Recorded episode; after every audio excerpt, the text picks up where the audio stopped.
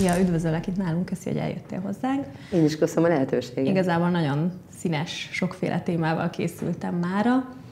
Sok mindenről szeretnék veled beszélgetni.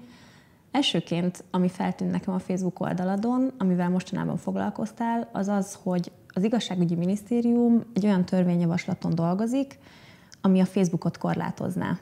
Mindeközben, amire te felhívtad a figyelmet, a közmédia átláthatósága semmilyen szinten nincsen biztosítva. Szerinted ez ugye már elég régóta folyik így. Amióta, amióta Fidesz kormány van, azóta, azóta a közmédia az nem igazán átlátható. Ez továbbra is így folytatódik, ennek mi lesz a hosszú távú következménye? Lehet-e majd, mennyire könnyen lehet majd rehabilitálni a közmédiát mondjuk egy kormányváltás esetén? Igen, szerintem az elég egyszerűen megvalósítható. Én például nagyon szívesen gondolkodik abban, hogy, hogy egy olyan együttműködést alakítsunk ki, amelyben végre tényleg az, hogy minden párt és megkapja ezt a lehetőséget, hogy, hogy beleszóljon egy normális közmédia kialakításába, de hát nem csak a pártok, hanem alapvetően az embereknek az érdekei sérülnek folyamatosan, mert hogy az, hogy a nyilvánossághoz fűződő jogunk az azáltal sérül, hogy folyamatosan propagandát kapunk a közmédián keresztül. Tehát, és ez a választások előtt szerintem egy teljes, egy hatalmas fenyegetés az ellenzék számára, meg az ország számára is, mert hogy én azt is bekockáztatom, hogy, hogy azért nem jók a választások, vagy azért nem tudunk a választásokon saját preferencia szerint szavazni, mert hogy nem ismerik az emberek a valóságot. Az ország jelentős része nem tudja, hogy, hogy mi történik a világban valójában, mert egy torzított tükrön keresztül kapja meg az információkat. Például azt gondolják az ellenzéki képviselők, hogy szörnyetegek vagyunk, meg, meg, meg mindenféle karaktergyilkosság áldozataiként mutattak be minket rossz színben. Hát hogy szavaznának ránk így, ha ezt gondolják rólunk? Persze ez meg nem így van. Én a választókerületben, amikor megyek, nagyon sokszor találkozom ezzel a véleménnyel, hogy élőben mennyivel szimpatikusabb vagyok, mint a televízión keresztül, és akkor megkérdeztem, hogy melyik tévét tetszik nézni, és akkor kapom valamelyik propaganda tévét, ahogy ott bemutatnak. És a Facebookra visszatérve pedig, hát én azt láttam, hogy, és azért is adtam be Varga Juditnak egy írásbeli kérdést, hogy ő olyan dolgokat kér számon a Facebookon, ami egy piaci vállalkozás, amit ők messze nem teljesítenek a közmédián, a közmédia vonatkozásában, amit viszont adófizetői pénzből tartanak fent. Tehát milyen átláthatósága, meg, meg számonkérhetősége van a magyar közmédiának. Hát kibukott ott egy, egy felvétel, ami szerint ott zsarolják az ott évő úgymond újságírókat, és semmi következmény nincsen. Tehát akkor, akkor miről beszél Varga Judit, meg a Fidesz úgy általában? Ne ők akarják a Facebookot regulázni, legyenek kedvesek, mert regulázzák meg saját magukat először. Ugye tudjuk, hogy te örökbefogadó vagy. Mit gondolsz az örökbefogadási törvény módosításáról, és, és ennek hosszú távon milyen társadalmi következményei lesznek? Hát egyes érzéseim voltak, mert hogy szerintem az, az jó volt, hogy a szándék, hogy könnyíteni akarják magát a, a rendszernek a, a működését. Uh, viszont volt egy dolog, amit én nagyon sérelmeztem, ez az örökbefogadói tanfolyam, amit kötelezőről ajánlottá tettek. Azért ezzel az a probléma, hogy én magam is érintettként hatalmas változásokat éltem meg, amikor elvégeztem ezt a tanfolyamot, és, és azt láttam, hogy a többiek is, akikkel ott voltunk, és életünk egyik meghatározó élményét együtt éltük meg. És hogy ha valami úgy ajánlott, akkor nem biztos, hogy az emberek ugye elmennek rá időhiány, stb. Tehát mm, emberek vagyunk, tehát pontosan tudjuk, ez, ez több hétvége egy ilyen tanfolyam. És, és én arra kérek mindenkit, hogy dacára annak, hogy ez nem kötelező, szállja rá ezt az időt. Én, én a saját példámon keresztül úgy érzem, hogy ez kamatostól megtérül, mert hogy lehet azt mondani, hogy szülőként, mármint hogy vérszerinti gyermekszülőjeként sem kapunk tanfolyamot, de hogy ott mondjuk ott az anyai meg apai minta, ahonnan jövünk, tehát látunk, de örökbefogadással sokkal kevesebbet találkozunk, és azért ott vannak speciális helyzetek, amiket jó egy szakemberrel így megvitatni. És mai napig így fülembe cseng nagyon sokszor az ottani tanfolyamtartó szakembereknek a hangja, amikor van egy-egy helyzet, hogy aha, most ez történik, akkor most ezt nem kéne csinálni, és ezt kellene csinálni. Tehát sokkal tudatosabban tudom a, a gyermekemet nevelni így, hogy kaptam segítséget.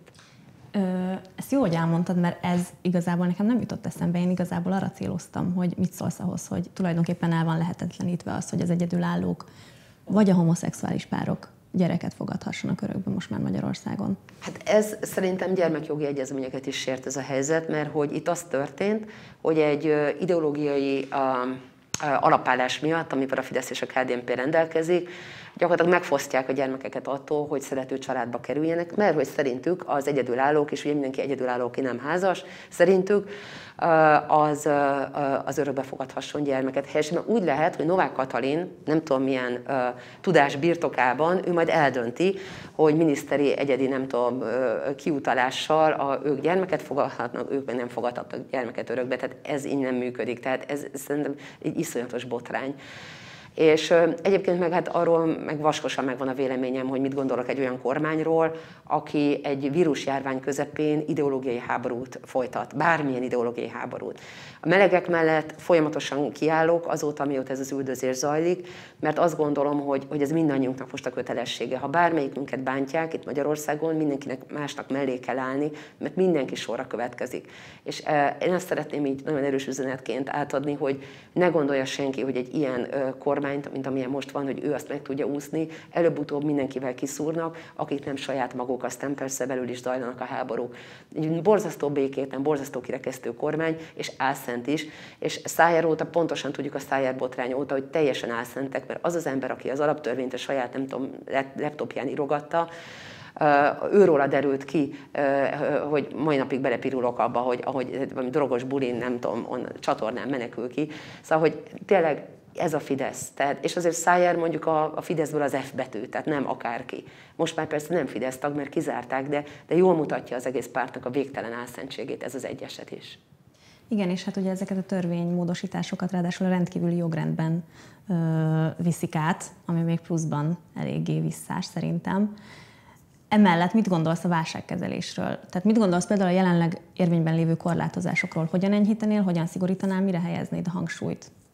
Szóval, ha már köztévéről beszéltünk, meg közmédiáról, én például egy olyan kormányt szeretnék, aki meg egy olyan tényleg független közmédiát, amelyik folyamatosan edukálja, tanítja az embereket arra, hogy szakemberek segítségével, hogy ez a vírus, ez így működik, ezekre lenne szükség, jönnek a politikusok, elmondják, hogy ebből mit akarnak megcsinálni, mit tudnak, mit nem. Szóval a közmédiának ez lenne a feladata egy normális országban. A, a, a válságkezelés az pedig szerintem botrány, mert hogy teljesen félrement, az pedig, hogy a védekezés milyen, az tele van ellentmondásokkal, és ez így nagyon nehéz azonosulni vele, meg meg, meg elfogadni ezt az egész helyzetet. Szerintem azért is ennyire ö, rossz az embereknek a, az elfog, tehát az, hogy nehezen fogadjuk el a, korlátozásokat, amik vannak, egyrészt mert nem kapunk pénzt. Tehát konkrétan ö, ö, azt is lehet, vendéglátósok joggal tiltakoznak, egy iszonyú szerint 50%-os támogatást kaptak volna, ez más országban 80-90%, és az se érkezett meg és, és a friss kormányinfon is megtudhattuk, hogy még, még, mindig várni kell rá. Tehát, és Magyarországon nem tudom, kb. egy millió ember dolgozik a vendéglátó szektorban, és, és a, a, alig, alig érintett, vagy félmillió, bocsánat, félmillió, alig kaptak az emberek, vagy kaptak volna, nem tudom, 95 ezernek jutott volna, ha jól emlékszem, bértámogatás, és az se érkezett meg. Tehát itt konkrétan egzisztenciák dőlnek be. De ugyanígy beszélhetnénk a tanárokról is, akik, vagy pedagógusokról, óvodapedagógusokról, művészekről. művészekről. A pedagógusoknál ugye meg az volt, hogy, hogy ha, ha, ha nem tudja bizonyítani, hogy tanítás közben kapta el a koronavírust, nem kapja meg a teljes táppénzt, mondjuk a fizetését. És és úgy, hogy ő nekik, tehát amikor benyújtottam egy írásbeli kérdést, hogy, hogy milyen segítséget kapnak majd a tanárok, az volt az egyik része a választak, hogy az alapértelmezés, hogy maszk az van. Hát kérem szépen, az nem alapértelmezés, hogy maszk van, ezt például, ami rajtam van, ezt a boltban vesztük pénzért. És ugyanígy a tanárok elmondták nekem, hogy vitamint kell venni pluszba nekik, fertőtlenítőszert, maszkokat, tehát a meglévő fizetésükből még egy jelentős részt a védekezésre fordítanak, mert sokan például beteg idős házastársal élnek otthon, és nem akarják hazavinni a vírust. Szóval itt olyan mértékben hagytak mindenkit magára, hogy napestig sorolhatnám, és akkor Mészáros Lőrinc, aki tényleg megkapta azt a rengeteg pénzt, és még ki is rugdosta az embereket a szállodáiból, hát joggal merül fel az emberekben a kérdés, és a vendéglátósoknak aztán tényleg duplán, hogy most akkor miért nem oda megy a pénz, ahol, ahol erre szükség lenne egyik busz, buszon, buszmegállóban mondta nekem egy úr, hogy, hogy őt nem csak az zavarja, hogy őt hagyták cserben, hanem az is, hogy működtek mindenkit. Na ezt gondolom a kormányválság kezeléséről. Nemrégiben alakult meg a Demokratikus Ellenzéki Szövetség. Mennyire látod egységesnek ezt a koalíciót? Ugye elég, elég sokféle, elég színes ez az egész, sokféle ideológia találkozik. Mit gondolsz erről az egészről? Én sokakkal ellentétben inkább az esélyt és a lehetőséget látom egy ilyen sokszínű csapat együttműködésében. Nem vagyok ott a tárgyalásokon, tehát ilyen részleteket nem tudok erről magam sem. amit, amit én látok, hogy van egy ilyen nagyrakás félelem az emberekben, hogy, hogy hát hogy fog ez együtt működni ez a, ez a kormány, hogy ilyen sokszínű társaság. Én arra kérek mindenkit, hogy tényleg egyrészt most nincs kormányzás Magyarországon, tehát szinte bármilyen kormányunk jön, ennél csak jobb lehet, tehát ez, ez alap.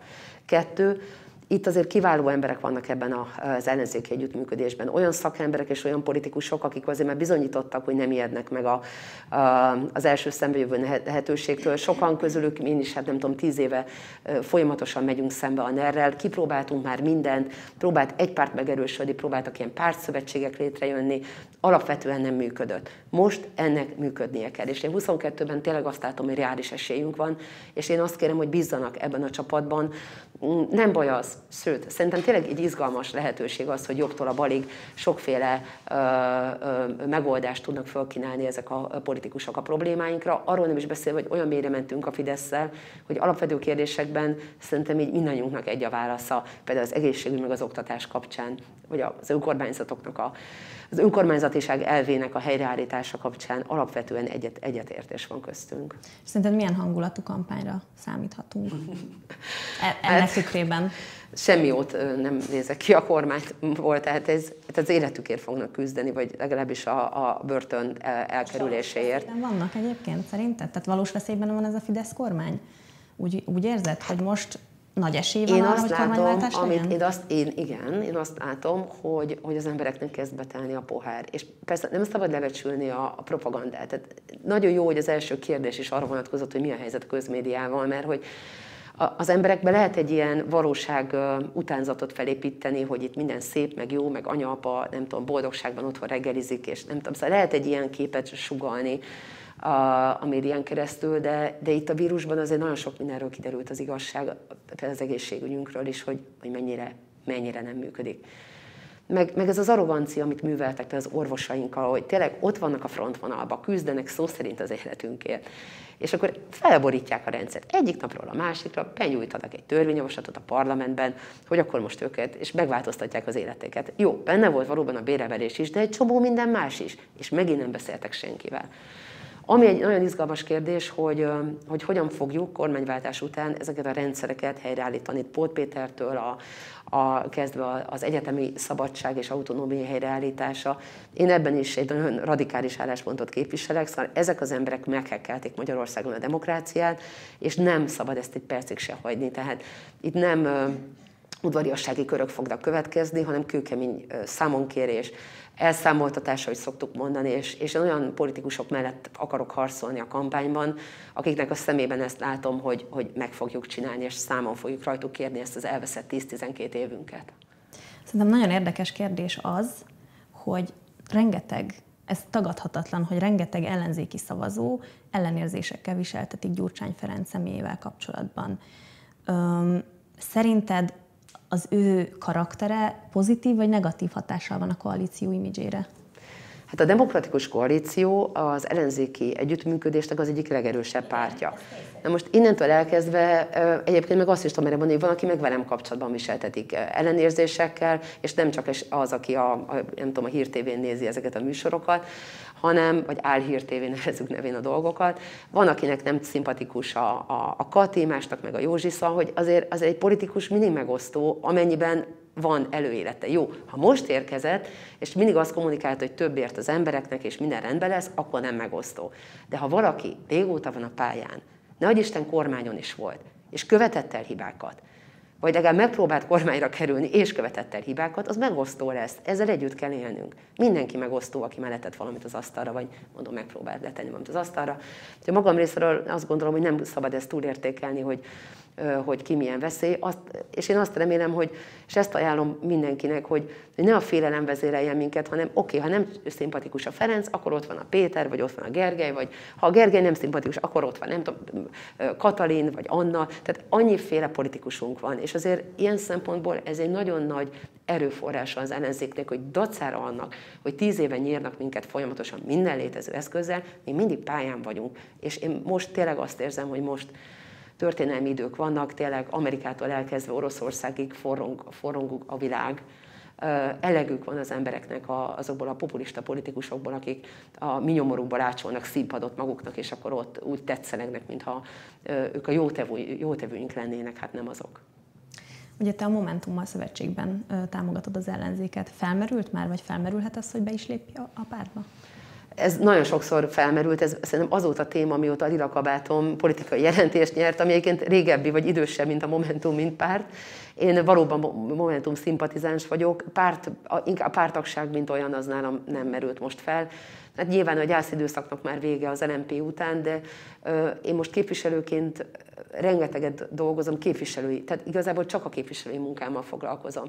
És korábban erre nem volt lehetőség, mert ugye voltam pártárselnök, meg mindenféle tisztségeim voltak, és pártban lenni azért az idő, mert hogy pártéletet él akkor az ember.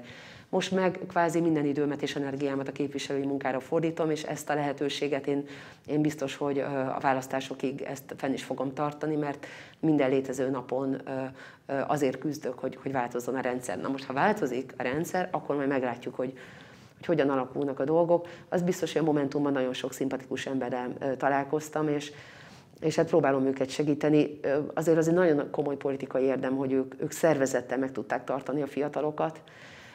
Ez, ez nekünk nem sikerült korábban, ők az első, akik ezt meg tudták csinálni. A Momentum színeiben fogsz indulni? Majd meglátjuk, hogy mit hoz a jövő, hogy, hogy indulok-e, hol indulok, mm. ki támogat meg hogyan, de, de fenntartom, hogy itt, itt csak akkor van esély, ha együtt, együtt, együtt visszük ezt a, nem tudom, ezt a feladatot a vállunkon, és abból mindenki kiveszi a részét, és nem csak a politikusok. Tehát eh, itt azért a felelősség olyan szempontból persze a politikusoknak ez a munkája, a 7-24-ben ezzel foglalkozunk. De a választópolgároknak is, tehát a aktivistákra van szükségünk, szavazat, tehát a csalások mindig helyben vannak.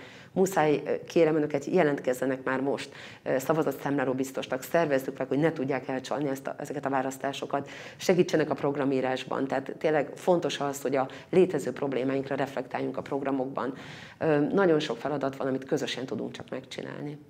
Ha már indulás, mi a helyzet a Budakeszi körzettel? Ugye 2014-ben és 2018-ban is ott voltál jelölt. Mm. Lehetséges, hogy harmadik alkalommal is ez megtörténjen? Itt nagyon nyitott a világ sok szempontból, meg sok szempontból zárt tudom, de hogy valóban gondolkodunk sok mindenem most az biztos, hogy mennyivel is, tehát kevesebb, mint 200 szavazattal vesztettem el azt a körzetet. Egészen elképesztő történtek vannak uh, arról, hogy, hogy ezt hogyan húzta be a Fidesz, tehát soha nem felejtem el, amikor az egyik település alpolgármestere uh, ilyen kapucnis pulóverbe dobálta be a migránsozó uh, uh, szórólapokat rólam a választások előtti éjszaka. Szóval ilyenekből elég sok uh, van a tarsolyomban. Ezért is gondolom azt, hogy, hogy ha nyerni akarunk, már pedig nyerni akarunk, akkor nagyon meg kell szerveznünk magunkat.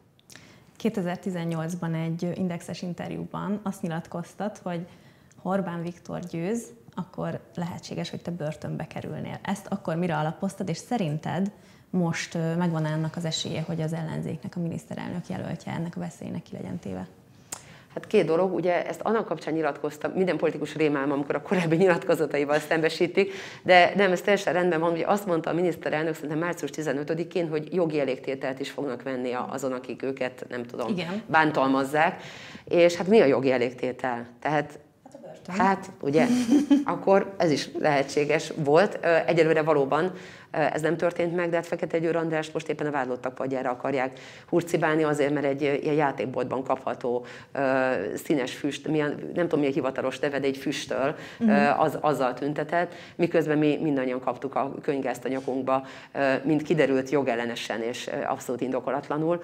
Úgyhogy magam részéről azt tudom mondani, hogy hogy bármi is, bármit is forgasson a Fidesz a fejében, mindenkinek legyen az nyilvánvaló, hogy ellehetetleníteni az ellenzéket sokféle módon lehet. Anyagilag is, a reputációjában, tehát a karaktergyilkosságokban is, azzal, hogy tényleg minden média felületet megvonnak tőlünk, és, és, és tényleg van egy olyan szintje ennek az egésznek, amikor, amikor már csak azt tudom mondani, hogy mindannyian összekapaszkodva tudjuk ezt az egész történetet megakadályozni, és ez, ez van most ez van most. Hát akiktől ők tanulnak, Putyin és barátai, azok, azok mit művelnek? Tehát látjuk most Navalnyja.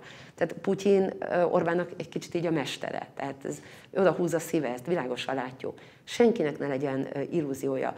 Ha, ha hagyjuk, tehát Orbán addig megy, amíg mi hagyjuk. Ezért nem szabad hagyni, és ezért nem szabad passzívnak lenni, vagy passzívá válni. Tudom, hogy mindent megtesznek annak érdekében, hogy lenyomják az embereknek a hajlandóságát, hogy a közélettel foglalkozzanak.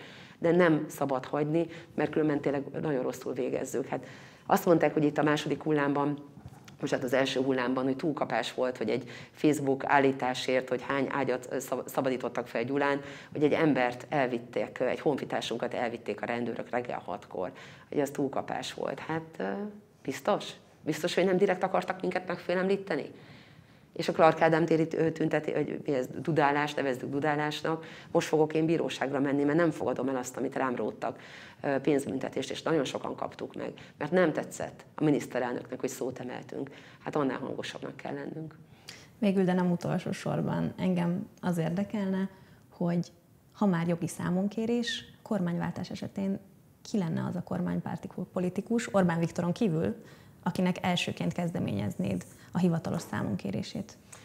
Hát ugye ismeretlen tettes ellen adjuk be rendre a feljelentéseket, de a, amiket Pót Péter jelen helyzetében mind elkaszál, de ott azért több politikus bűnöző van Orbán Viktor házatáján. Úgyhogy én azt gondolom, és, és nem csak politikusok, de a mögöttük lévő emberek is. Hát szízásztós jaktozás, ugye ott Szijjártó Péter az érintett, Rogán Antalnak nem csak a reputációja rossz, ugye feltalálónak is lehet őt szólítani egyik vagyonnyilatkozata alapján, és folytathatnám a sort. Én szerintem itt teljes átvilágításra van szükség, és leginkább ez hogy fejezzem ki magam? Én már kezdeményeztem azzal, hogy a feljelentéseket ismeretlen tettes ellen megtettem. A legfőbb ügyészünk, ő lesz az, aki ezt végre fogja hajtani, míg a független igazságszolgáltatás, és Polt Péter ne reménykedjen, tehát ezt nem tudja sokáig játszani, ezt a történetet. Nem vagyunk szívbajosak, megtaláljuk a módját annak, hogy, hogy jogilag elrendezzük Magyarország helyzetét, a meghekkel demokráciát helyreállítsuk. Nagyon szépen köszönöm, hogy eljöttél hozzám, és hogy beszélgethettünk ezekről a dolgokról. Én is köszönöm a lehetőséget nektek.